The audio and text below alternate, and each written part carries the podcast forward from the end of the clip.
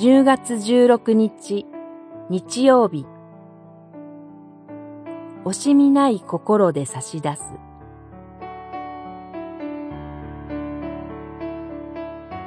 詩編112編。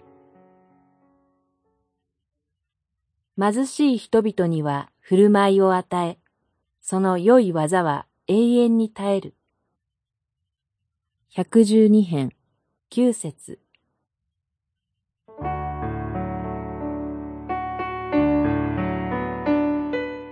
詩編112編は、この前の111編と対になっています。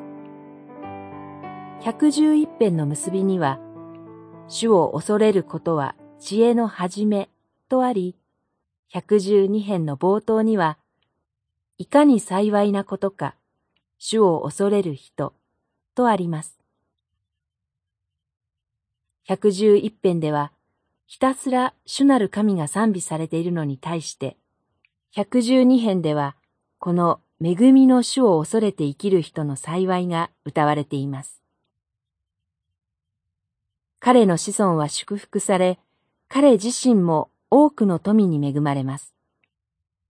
さらに彼は闇の中にあっても光を与えられます。しかし、彼はこのような神の祝福、幸いを自分のためには決して用いようとはしません。彼は貧しい人々に振る舞い与えます。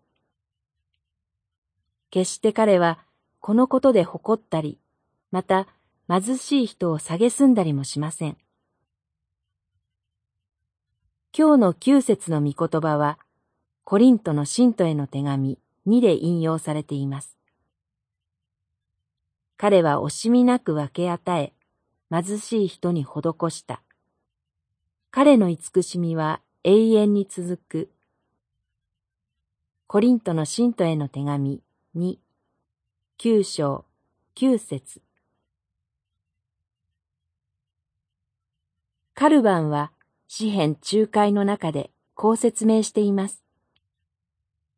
豊かな財貨を我々に与えることは神にとって容易であり、従って我々は気前の良さを正しく用いなければならないと。つまり、神ご自身が気前よく私たちに恵みをくださったのだから、私たちもそうするのだと。祈り。